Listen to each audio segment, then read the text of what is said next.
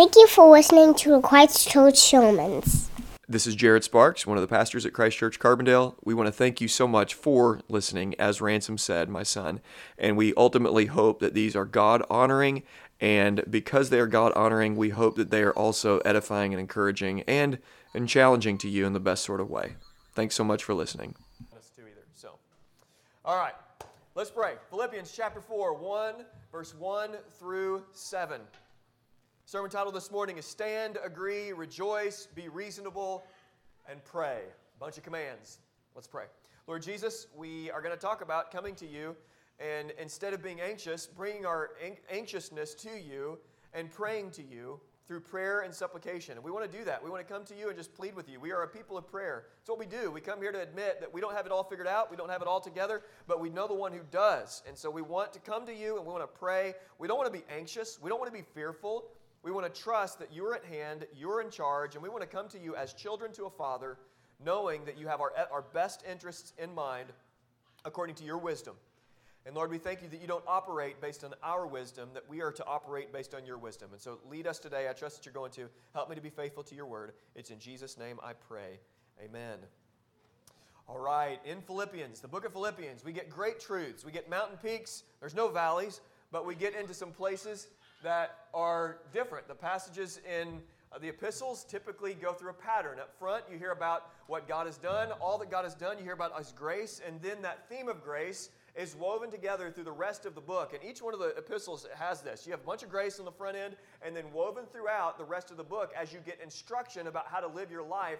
That instruction is always connected to, never disconnected from, the grace of God, what God has done. But once we understand what God has done, the apostle and none of the apostles have any problem whatsoever saying with saying to us and to the early churches, "Hey, now live like this. Here's how you should live. If the grace of God has collided with you in your life, here's what it should look like. It should be demonstrated in your life as you live from day to day in your home and in the world." In fact, the law of God, we've been learning, I've been learning a lot about the goodness of the law of God throughout the Old Testament and the New.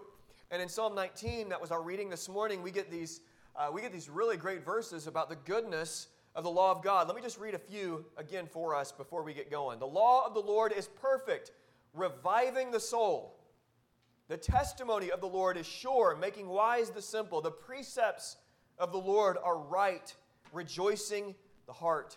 The commandment of the Lord is pure, enlightening the eyes. The fear of the Lord is clean, enduring forever. The rules of the Lord are true and righteous altogether. More to be desired are they than gold, even much more than fine gold, sweeter also than honey and drippings from the honeycomb. The law of God, the commandments of God, the precepts of the Lord are good and right. They are not for our salvation. We know that. At the end, I'm going to do what I always try to do is bring Christians and non-Christians into the discussion in different points. If you're a non-Christian today, I pray that these commandments just bash into you and make you shake it shake to the core. I pray that you would see the law of God and that you would run to Jesus. And for all the other believers in here who have been changed and transformed by the power of the gospel, we hear the commands that we get to and we say, Yes, those precepts, those are good. That, those commands, those are right. That's sweeter than honeycomb. That's, that's better than pure gold. If somebody offered me gold or these commandments, I would take these commandments because these commandments are good. And what God tells me to do, I want to do it. He's right and He's true. The commandments of God are really, really good. They're to be desired. God, what do you want me to do? Please direct my steps. Thy word is a lamp unto my feet and a light unto my path. In keeping them, there is great reward. Obedience to God brings reward, not because we've earned anything from Him, but because the ways of the Lord, the ways of the Lord are right, true, and good, and the ways of the world are wrong and evil. Sin always brings despair. Obeying God is always good, not just for you, but for others. And today, God, through Paul, is going to give us commands that are sweeter than honey, precepts that are good, righteous altogether. We should walk away saying, God, thank you. Thank you that you have directed my steps today. Thank you that you've given me something that I needed, that you have given me guardrails, that you have protected me today because I don't want to walk in error. I don't want to destroy people by my behavior. I want to obey you. Thank you for showing us and telling us how to live. Look at verse chapter 4, verse 1.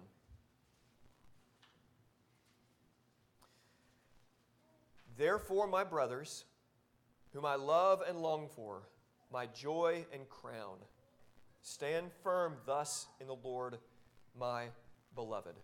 As stated, the sermon title is Stand, Agree, Rejoice, Be Reasonable, and Pray. Now, last week, Brandon did such a great job, and he led us up to where the passage led us, which is the resurrection of the Christian. If you look at verse 10, excuse me, at verse 20 in chapter 3, but our citizenship is in heaven, and from it we await a Savior, the Lord Jesus Christ, who will transform our lowly body to be like his glorious body. There's going to be a day as Jesus resurrected and people were able to put their hand in their side, they were able to watch him eat food. We will also receive a resurrected body one day when Christ returns. And if we know that, it changes the way we face this life today. In light of the resurrection, we ended with last week, in light of that, the apostle takes us to courage or conviction. He tells us to stand. Therefore, my brothers, whom I long for, my joy and my crown, stand firm thus in the Lord, my beloved. Stand firm. Friends, it is good for us, the commands, it's sweeter than honey. Stand firm in the Lord. That's good for us. Stand firm. There are consequences when we cower back. There are consequences for the believer when we are ashamed or afraid or embarrassed about what God has to say. And this new year, I think, provides us a great opportunity. We all need wisdom this year. We really do need wisdom on what to speak against and what to speak for, and then when to stay silent. But here's what we know for sure this year we know for sure we will never cower, ever cower out of embarrassment at the Word of God.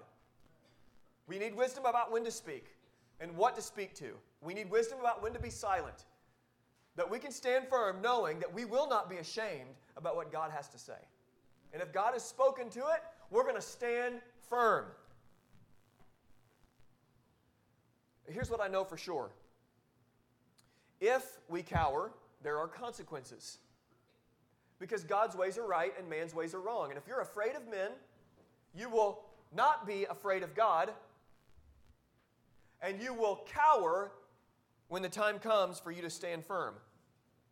But the apostle is saying if you know about the resurrection to come, that your eternity is secure, and you know you have promises ahead of you, that you have an eternal inheritance that's both now and to come, then you can stand firm. What is there to be afraid about? What can anyone do to harm those who are immortal? You are immortal. You're going to have a resurrected body that will not grow old and will not weary. What can anybody do to you when you have promises like that? What can the enemy come and accuse you of? Your body can waste away, but you know my eternal body is secure. What can the world do to me? My promise, my promises of eternity are there for me. What is there to be afraid of when your eternity is secure and the God of the universe has your back? Uh, John Knox, I was reading when we were sitting in the hospital, and, and baby Providence is about to come, and we didn't know yet if there's going to be a C-section or not. We were trying to get all this worked out, and it was just a, it was quite the ordeal. We were there from like a Tuesday to a Saturday, and God was incredibly faithful through the whole process. Um, it, Jordan was, uh, I've been using the word radiant. I don't know why. She's just radiant the whole time. Uh, it was great. We got to meet Providence. We were there. I got a lot of reading time because it was like every two hours, Jordan would get drugs, and then she would get drugs and then go back to sleep for two hours. And so it's like was literally on my phone like all day long. It's either phone and read. So I'm like reading and then you know checking Twitter and then reading. I was on my phone like five hours a day that week because I was just like looking at my phone and reading. But I read a whole book uh, about John Knox. It was a fantastic book. And here's what John Knox said in his dying prayer. Listen to this. And the implications go beyond just pastors because he's, he's going to speak to pastors in Scotland. But this, the implications from this prayer are here for us, here today. Like every, every member here, every believer there's implications here for you. Here's what he said in his prayer Lord, grant us faithful pastors, men who will preach and teach in season and out of season. Lord, give us men who would gladly preach their next sermon, even if it meant going to the stake for it. Lord, give us men who will hate all falsehood and lies, whether in the church or out of it. Lord, grant your struggling church men who will fear you above all. And that's, we just don't need more and more pastors. We do need more and more pastors like that, but we need more and more church members. Members, local, you, like people, flesh and bone, right here, who open God's word and they don't question it, they look at the world and question it. And they think, that's all wrong. Like, that's all wrong. I want to tell people a better way. Listen, come to Christ, repent of your sins, trust in Him, see what Christ has done for you. There's so much, there's a better way to live, there's a better way to exist. You don't have to live like this world. Repent and come to Jesus. Yes, we need men of courage who will say, Come what may, whatever comes, I will stand. I'll preach no matter what anyone says. But we need every member, every Christian that's like that. It was a prayer for pastors, but it's for us. Stand firm in the Lord, beloved, when you know your promises, that you have promises forever, when you have eternal reward. It gives you courage to stand now. And as it gave the church in Philippi courage to stand, that truth gives us, to st- uh, us courage to stand now. Beloved, this is good for you and it's better than gold. The precepts of the Lord are so good. Stand, stand firm.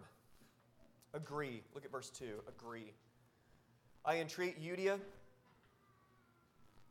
I, I, entreat, I entreat Euodia, and I wrote, her name down like phonically so I wouldn't forget it. And then I wrote it in my handwritten notes and didn't write it in my in my uh, notes here. Let's see. Did I? Did I? Yeah, Syntyche. Yeah, Euodia and Syntyche. So I entreat Euodia and I entreat Syntyche to agree in the Lord. Agree. Agreement.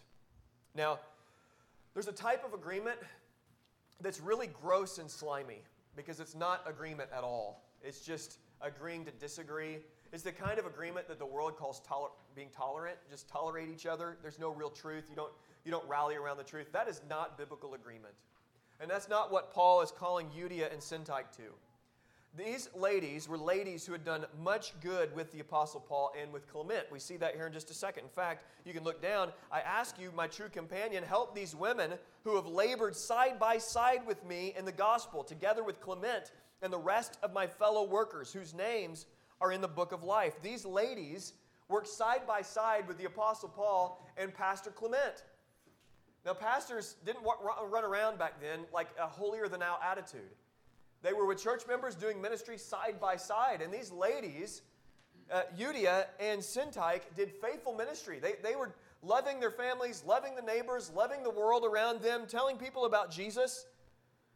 And at some point, they began to have contention. They uh, had some sort of issues. We don't know exactly what those issues are. But we do see they had done some faithful, faithful ministry. They, they must have had some shared stories. If they did work alongside of Paul and Clement, they would have had memories together. They would have had a deep friendship. You know, one of the things that marks true friendships is, is experiencing crazy and good things together. You know, if you've gone through life and have experienced something incredibly difficult and you've cried tears with people, that has a way of bringing you together. Like there's a bond for a lifetime. If you've done some amazing things with somebody and it got to experience some really beautiful and wonderful things together, it bonds you together. That, that friendships come together through amazing experiences. And I can imagine Euodia and Syntyche, along with the Apostle Paul and Clement and everybody else in local churches doing ministry together and seeing God work. I can imagine them being able to sit around a fire and just like, do you remember? Do you remember when that was crazy? Do you remember that weirdo came into the church service and was like screaming at us? He was like demon possessed. And it was like a weird, weird experience. Or do you remember that week? That what, whose kid was that that got saved? Like man, that was amazing. Like, remember those stories? And they would, like these high watermarks, they would be able to tell each other and, and just go back and forth, remembering all that God had done. But at some point, they had such a, a sharp disagreement that Epaphroditus decided that he needed to report this disagreement to the Apostle Paul. And Paul saw it such an, saw it such an issue that he had to write back in this letter to tell these ladies to get along. We have no, no idea what the disagreement was. We don't know who Paul's yoke fellow was.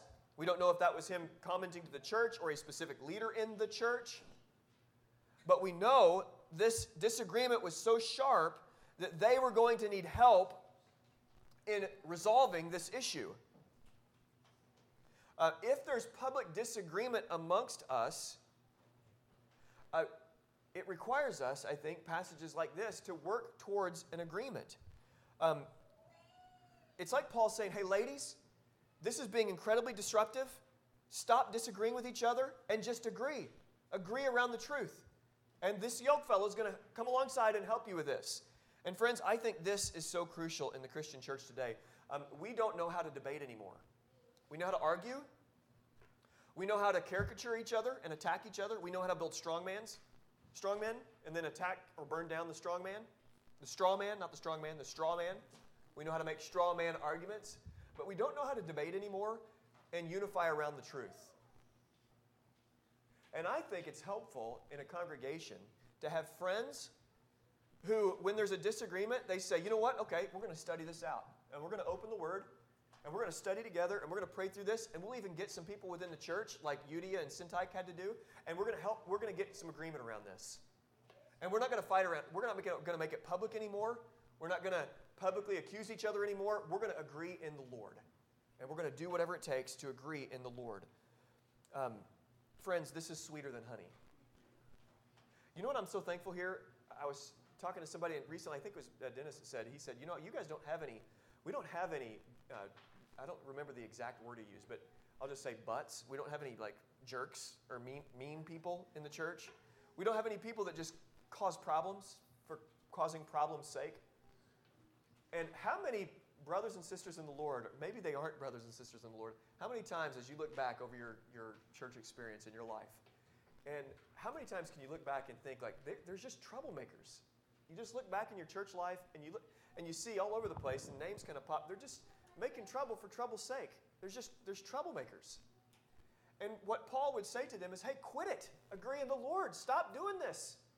And this is exactly what he's doing to these two ladies. Stop disagreeing, agree in the Lord. And I'm so thankful in the church here that we have a lot of agreement. We have a lot of people who love each other and they're not going to slander each other. They're committed to that. And if there was, imagine if there was like a, a troublemaker for troublemaking sake here, we would all like be like, dude, what are you doing?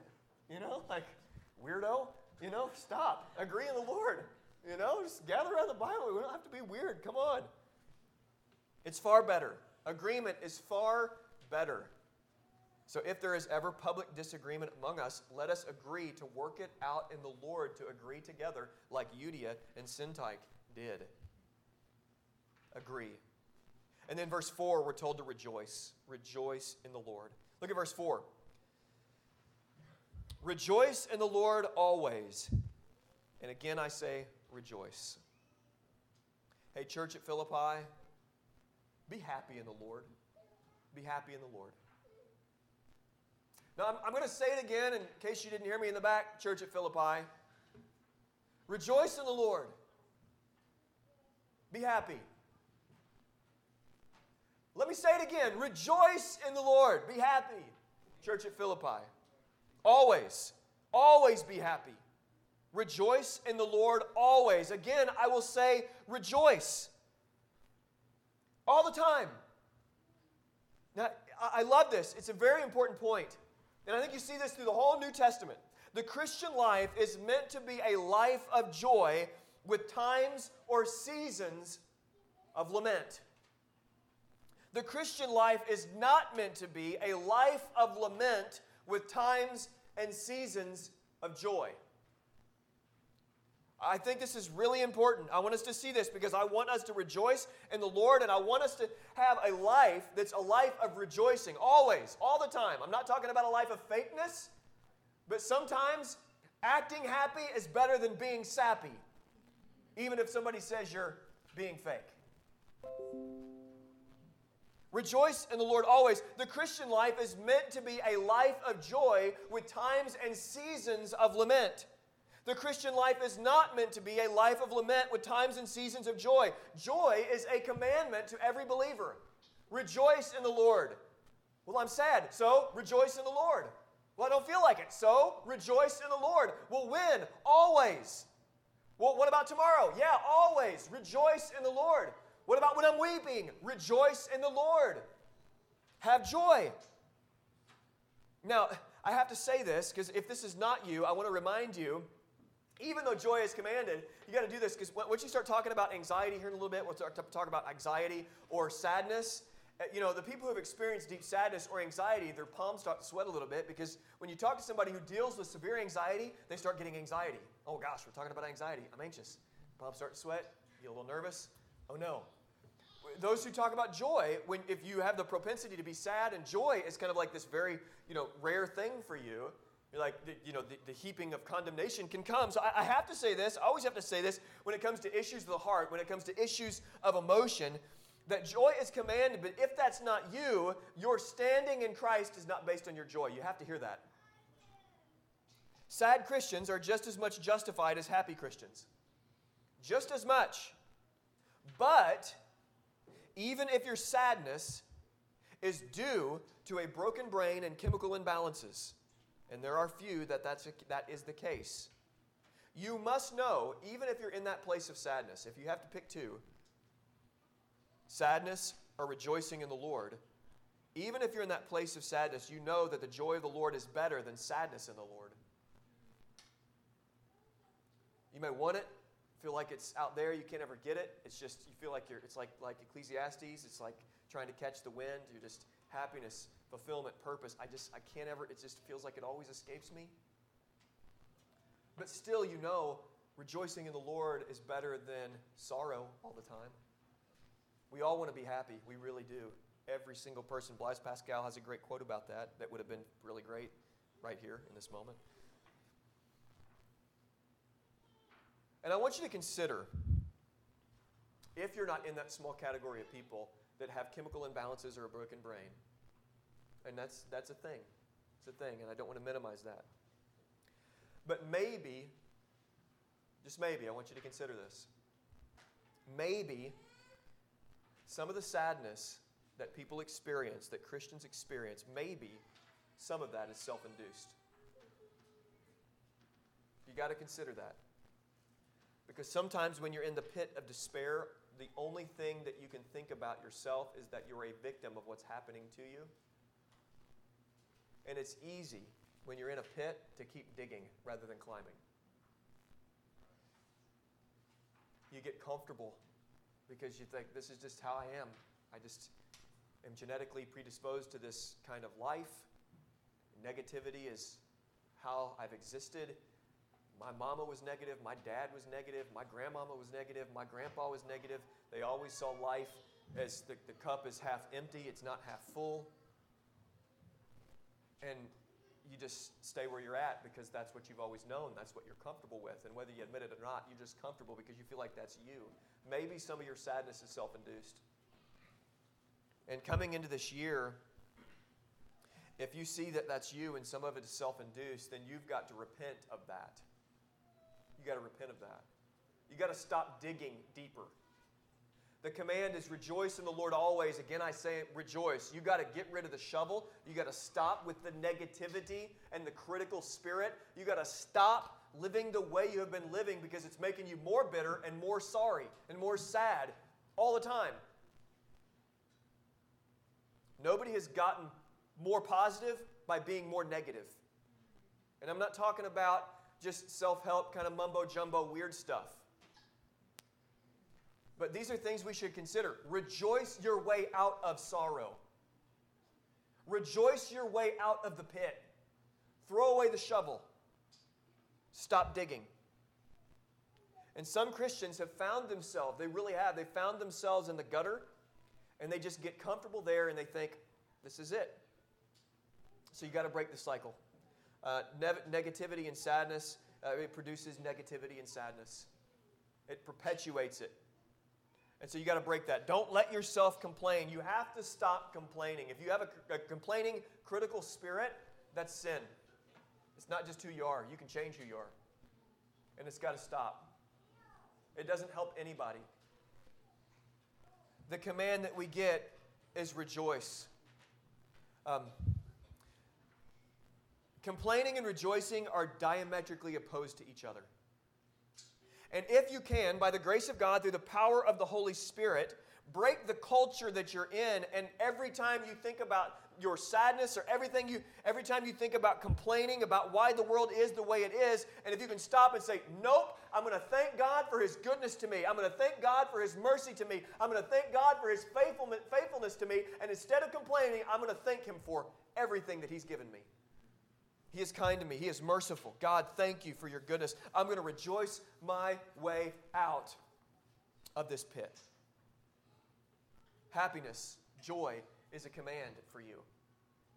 And I think Christians need to take that serious. We, we're a happy people.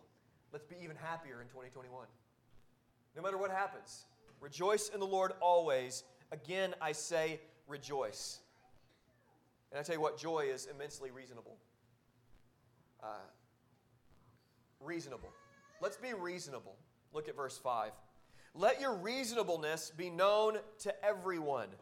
Let your reasonableness be known to everyone. There, there's a lot of pain and suffering in this world. And we've got to admit that. There's a lot of difficult things in this world. There's a lot of suffering in this world. There's a lot of things that we can't understand. Uh, we can understand, however, that we can't understand why necessarily all things are the way they are. But boy, there's a lot of really great stuff in this world. And there's a lot of beauty. And there's a lot of food that tastes really good. And we've been blessed, really blessed. And I think it's responsible and reasonable to choose a joyful response to the world rather than a one of constant sorrow. Christian men and women are men and women who know how to reason. We know how to be reasonable. We know how to be reasonable to our church, to our family, and to the world. We should not be letting our emotions be known to everyone. We should not be wearing our emotions on our sleeve to everyone. We should be being reasonable to everyone. When people look to us, they should see, even if they disagree, that that's a reasonable bunch. That what they're presenting to us, what they're presenting to the world, isn't a bunch of nonsense. It's not a bunch of emotionally driven, emotionally charged, um, storytelling mumbo jumbo. It's reasonably thought through and calculated. Let your reasonable, reasonableness be known to everyone. Ladies, newsflash, and if you're new with us, this is we believe that men and women are really different, okay? And we don't believe it's good for women to act like men, and we don't believe it's good for men to act like women. Ladies, you are more emotional than men. It doesn't mean, for the caveat, doesn't mean that, that, that, there's not a single man in the world that's more, you know, more or less emotional uh, than a woman, or that there isn't that women that aren't more emotional or less emotional than men. Okay, caveats. Big picture, ladies are more emotional than men. And we live in a very feminine culture in which story and emotional appeal are the apologetic of the day. We don't care about facts, data, reasonable responses to things. Give me a story and emotional appeal. And that's very effeminate culture. Um, the world doesn't know the differences between a boy or a girl. Really. The CDC doesn't know the differences. They, they literally put a pregnant person rather than a pregnant woman on their Instagram. The scientific experts in America. They're not reasonable. But their story and emotional appeal, and they feel like they've got to fit the narrative to not offend people. That's not reasonable. That's the opposite of what the body of Christ is to be like. We are to be reasonable people. The world doesn't know the difference between up and down, or real racism and fake racism. Harvard professor says that math is racist and that sometimes 2 plus 2 equals 5.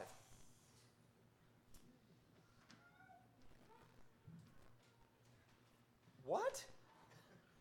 It's not reasonable. I mean, everybody in here is like, yeah, of course, that's not reasonable. It's not reasonable at all. It's crazy. We don't need to be like that. That's not reasonable. It, it's ridiculous. The world is nervous and scared to death of a virus with over a 99% survival rate. That's not reasonable. We are to be wise. Be wise. Always be wise. If you're sick, even when the flu season, be wise. If you're sick, don't go coughing on people and sneezing on people. Duh. If you're vulnerable, make wise decisions. But it's irrational what the world is doing right now. It's not reasonable. I don't care what anyone says, you will not convince me, and I want to give you freedom to think, like, oh, this is crazy. What we're saying, it's not reasonable. Don't be like that. That's manipulation. Ladies, uh, you can be prone towards emotional manipulation. Don't do that. Be reasonable. Men, don't be womanly. Don't be effeminate. It's not good when a man, femininity is beautiful and great and wonderful, but not when it's a part of a man's life. That's effeminacy. And that's sinful. Be reasonable. You don't have to go crazy. You can be calm, you can think through, and be reasonable before God and men. It's going to be okay. Don't be like the world. Be reasonable. Pray. Look at verse 5b through 6. Pray. The Lord is at hand. Do not be anxious about anything, but in everything, by prayer and supplication, with thanksgiving, let your requests be made known to God. Oh, pray. We're a people of prayer. Prayer. We pray every day. We come together and we pray. We talk to God because we need to talk to Him. We respond to Him. He talks to us all the time. We open His Word, we read Him, and we hear His words all the time. Every day we should be hearing Him speak. He's just speaking all the time.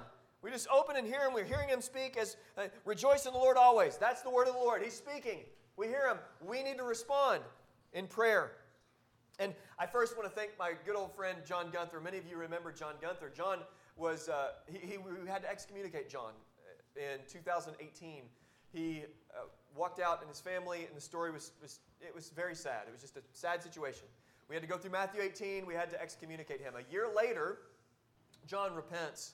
He was in a rehab facility, and he comes back, and we got to restore him to fellowship, and it was amazing. I don't know if you're here for that, but I love my friend John. And several years ago, we were studying this passage together. We were doing some discipleship stuff, and we were memorizing some verses. And this verse, it, it always starts with, "Do not be anxious about anything." And it always starts with just don't be anxious about anything because that's where verse 6 starts. But John asked the question well, why don't we start memorizing it before verse 6? Because the sentence doesn't start with do not be anxious.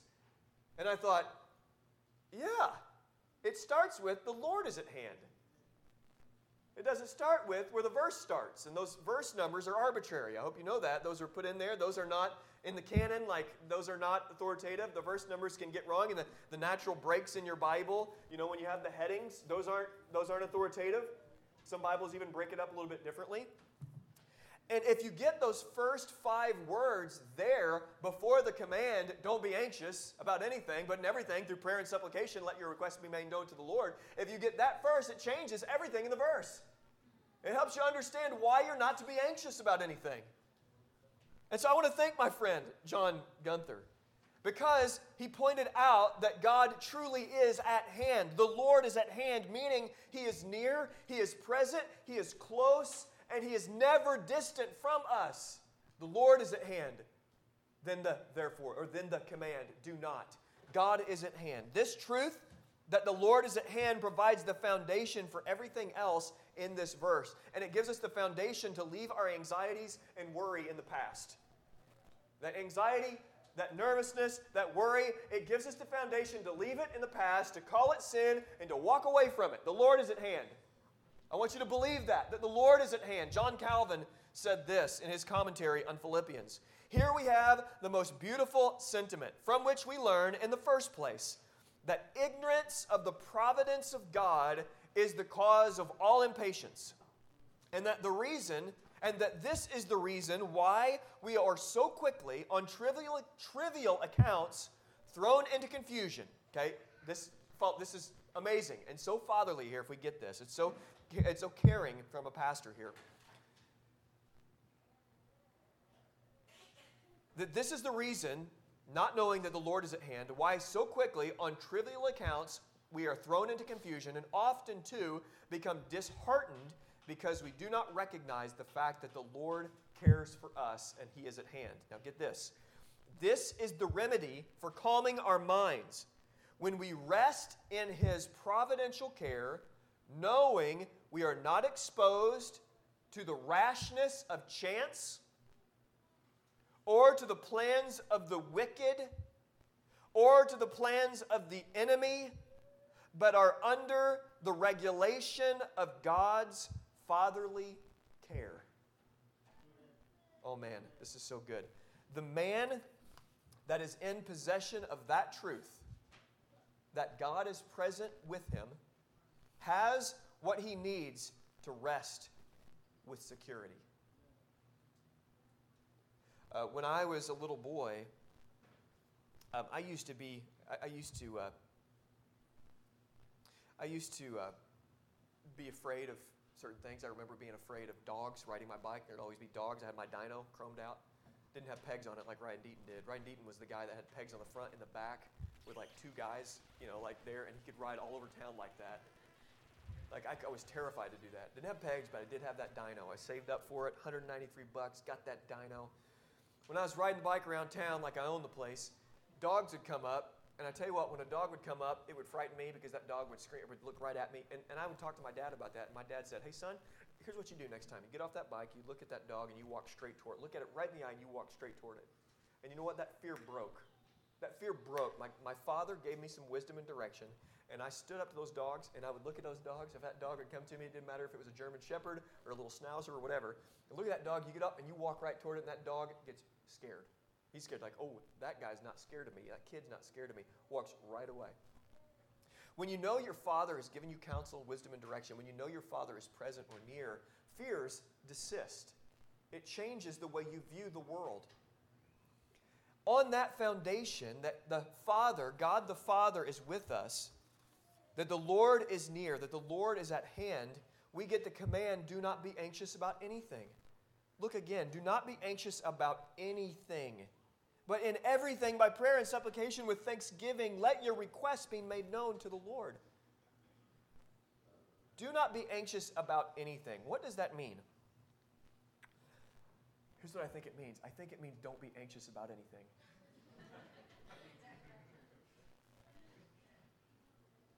well, what about this or that or the bills next month or who's going to get elected or who's in charge here or there? What, what's going to happen in 2021? Are they going to shut down grocery stores? What's going? What? Nothing. Don't be anxious about anything. Nothing. Um, there's so much in the world from small to big that people are anxious about. I mean, the list can go on and on and on. We make excuses for anxiety, we make excuses for worry, we make excuses for fear, we try to justify it. But God says, stop it. Don't be anxious about anything, nothing. Don't let any nook and cranny of your life be anxious or worried about anything. Forget that way of life. Don't worry. Don't be anxious about anything. God is at hand. Why would you be anxious? Recognize anxiety and its ugly friend worry as sin. And instead of anxiety, here's what's so great we're given an action step. Instead of being anxious, do something else. So every time you're anxious about something, that anxiety runs up, starts up, your, your hands and palms start to sweat. Well, here's what you do don't be anxious, pray. Pray. Oh, my kids, but my kids are doing this or that, or my grandkids are doing this or that. No, pray. Bring it to the Lord. Can you be anxious about it? Then it's a qualifying factor in being you can pray about it. Well, can I pray about anything? Well, yeah, if you can be anxious about it, pray about it. Instead of being anxious, pray. In everything, by prayer and supplication, which is earnest request, and with thanksgiving, remembering that He is at hand, we let our requests be made known to God. He is at hand. He is at hand. Now, chance and wicked men and the devil are not in charge. We just heard that from that quote I read. God our Father is in charge. So don't be anxious. Another story. I remember when I was a kid, I would always dream about wolves. So you got a bike story, now you get a wolf story. I always got a dream about wolves. That wolves would be fighting my dog Ginger, and then they'd turn on me and fight me. And I would just wake up in terror that there's wolves in the house. And so I remember on the rare occasion I would run to my parents' room, and maybe once or twice a year they would let me lay at the foot of their bed or let me jump up in bed with them. And, and I, when they did, it was like the greatest thing in the world because the alternative was getting attacked, you know, like in my dreams by wolves. But as soon as I got in the bed with them, or as soon as I laid at the foot of the, de- the bed, the fears just immediately went away, instantly, just gone. Just gone. My parents were there. And I'm telling you, practically, so much of our fear and anxiety comes to a dis- disbelief that the Lord is at hand. It comes from a root distrust that God is truly providentially caring over you. And some of that anxiety and fear that we have is self induced. And what we need to do instead is say, God, I trust that you really are my Heavenly Father, and you're in charge, and nothing that comes my way I have to face alone. It comes through your hand. You're with me and for me. I am not at the mercy of chance or the devil. I'm in my Father's hand.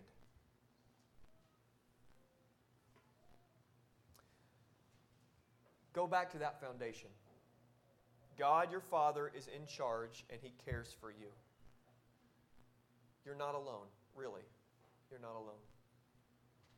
What about answered prayer? Because we're told that God does something here. After the command, pray, we're told that God does something. Look at 7. And the peace of God, which surpasses all understanding, will guard your hearts and minds in Christ Jesus.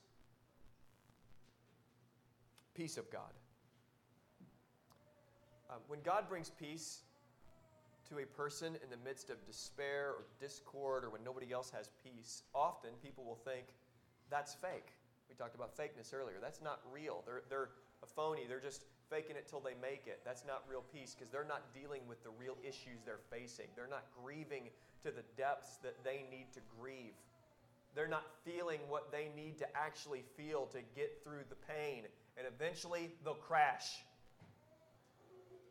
That's a common sentiment even among Christians. Here's what Elisabeth Elliot said in the book A Path Through Suffering. After the death of my husband Jim, I returned to the jungle station. My friends were sympathetic. They loved Jim too. There was a plenty of work for us to do, and I soon established new routines and was thankful for all the pressing duties that filled my days. After the men in uh, Ecuador killed her husband, Jim Elliot, her and four other ladies, because they killed those four men, they moved into the village modern psychologists and most people in the world would say that's the most unhealthy, crazy thing you could do. Nobody would counsel them to do that. Nobody. And yet they did. Bags of mail began to come in, bringing comfort and assurance of prayers of hundreds of people, most of whom I did not know. I wrote to assure my family and my friends I was all right, and my baby Valerie was well. She had just had a baby, by the way. And her husband was speared to death. God was faithful. They did not need to be in anguish over the thought that I was, quote, all by myself down there in the jungle, end quote. But my mother in law wrote of her fears that I was perhaps repressing my grief and might eventually crack. This upset me, of course, and I wondered if she was right. She was a chiropractor and a keen observer of human nature, a wise woman whom I wanted to learn. But was there really no such thing as peace that passeth understanding? Was I only imagining that I had been given it? Could God fulfill His word or could He not? God brings peace that passes all understanding. Friends, if you will move from anxiety and pray and come to Him and realize that He is at hand, he will come alongside of you and give you peace that passes all understanding. When God brings this kind of peace, people scratch their head and they think it's weird. They think you're suppressing it or repressing it. Jordan and I have experienced this. We experienced terrible situations in a church where we were sinned against, not just me, me and Jordan, bad experiences. And then right after that, we go to these church planning assessments. And these assessors, they came alongside, and one of the assessors was really, really good. But then this other assessment group, they, they, they sat back and they could not believe that we were not bitter they could not believe that we were actually well. And looking back on it, we were well. God preserved us from bitterness of heart. He preserved us from anger or frustration or from the need to take a long period of time off to get well and be restored and all of that kind of stuff. And the assessors just couldn't see it. it didn't, they, they didn't understand. Uh, well, how, how? Because God gives peace that passes all understanding. That's how. We were really okay. We were really well. He guarded our hearts and minds in Christ Jesus. God is at hand, beloved. Do not be anxious about anything. Pray to Him about your worries. He will give grace and peace and will guard your hearts and your minds in Christ Jesus. That's a promise. Amen. That's a promise. Stand, agree, rejoice, be reasonable, and pray. And God will do this. Non Christian, I want to remind you again, as I did at the very front, these commands are promises to Christians. They're not promises to you. So if you're a non believer coming in your midst, and if you have friends that you want to invite into this, and I always want to invite non believers to come in, we will not do anything here specifically for them. We're going to tell them this is not this is about glorifying God together and encouraging the saints. And non-believers are allowed to come into that, invited into that, and they're going to either think it's weird or they're going to love it and come to Jesus. Okay? But we're not going to cater what we do to non-believers. But if you're a non-believer here, okay? If you're a non-believer here this morning, these commands and promises are to Christians, they're not for you. For these commands to you are to cut you down, not to give you life. They shouldn't feel sweet as honeycomb to you, they should make you feel guilty. And yet, God tells you something to do with that guilt. Run to Jesus with it. Don't just wallow in guilt that you can't keep the commandments of God or that these promises are for somebody else, not for you. Come to Jesus and drink from the water from the well that will never run dry. Come to Him. He will satisfy your thirsts he will forgive your sins. He loves you. Come to Him. And for the non Christian, 2021 can be the year of life for you. You can see how you've broken God's law, see how Christ fulfilled God's law on your behalf and died in your place. You, the lawbreaker, He, ter- he died so that you might live. Turn to Christ and live. Now, beloved, brothers, sisters, this is a majority of the room in here, young believers and old. 2021 can be a truly remarkable year. Truly remarkable. We can walk through this year living for God's glory by loving and obeying Him. What in the world are we uh, worried about anything for? The Lord is at hand. We're not going to be worried. We're not going to be a fearful people. We can have peace with God that passes all understanding in a world that seems to have gone mad. This year can be an awesome year. Let's pray. Lord Jesus, we thank you for your grace. We thank you for your mercy that's there for us right now. We thank you for your kindness. Your commands truly are sweet. Sweet as honey, sweeter than honey. Your precepts, they're good. Your commands that we learned about today, they're good. God, help us to walk in those commandments. We want to honor you. Jesus, thank you that you fulfilled every one of those commandments perfectly in our place.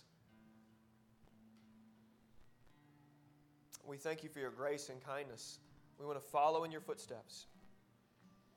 Father, I pray that this year you would bring people from the north, south, east, and west, that you would bring revival to this city. I pray that this year that people would finally look at what's going on in the world, throw their hands in the air and say, This can't be it. This is crazy. This is nonsense. This is not reasonable. This is all wrong. And they would see the world imploding around them, and they would turn and they would find Jesus. Jesus, I pray that you would save thousands upon thousands, ten thousands upon ten thousands, hundreds of thousands upon hundreds of thousands. And God, I pray that we would get to see some of it, just a little bit. Holy Spirit, work in the way you always do. You always work perfectly through imperfect preaching, and I trust that you will right now. It's in Jesus' name we pray. Amen.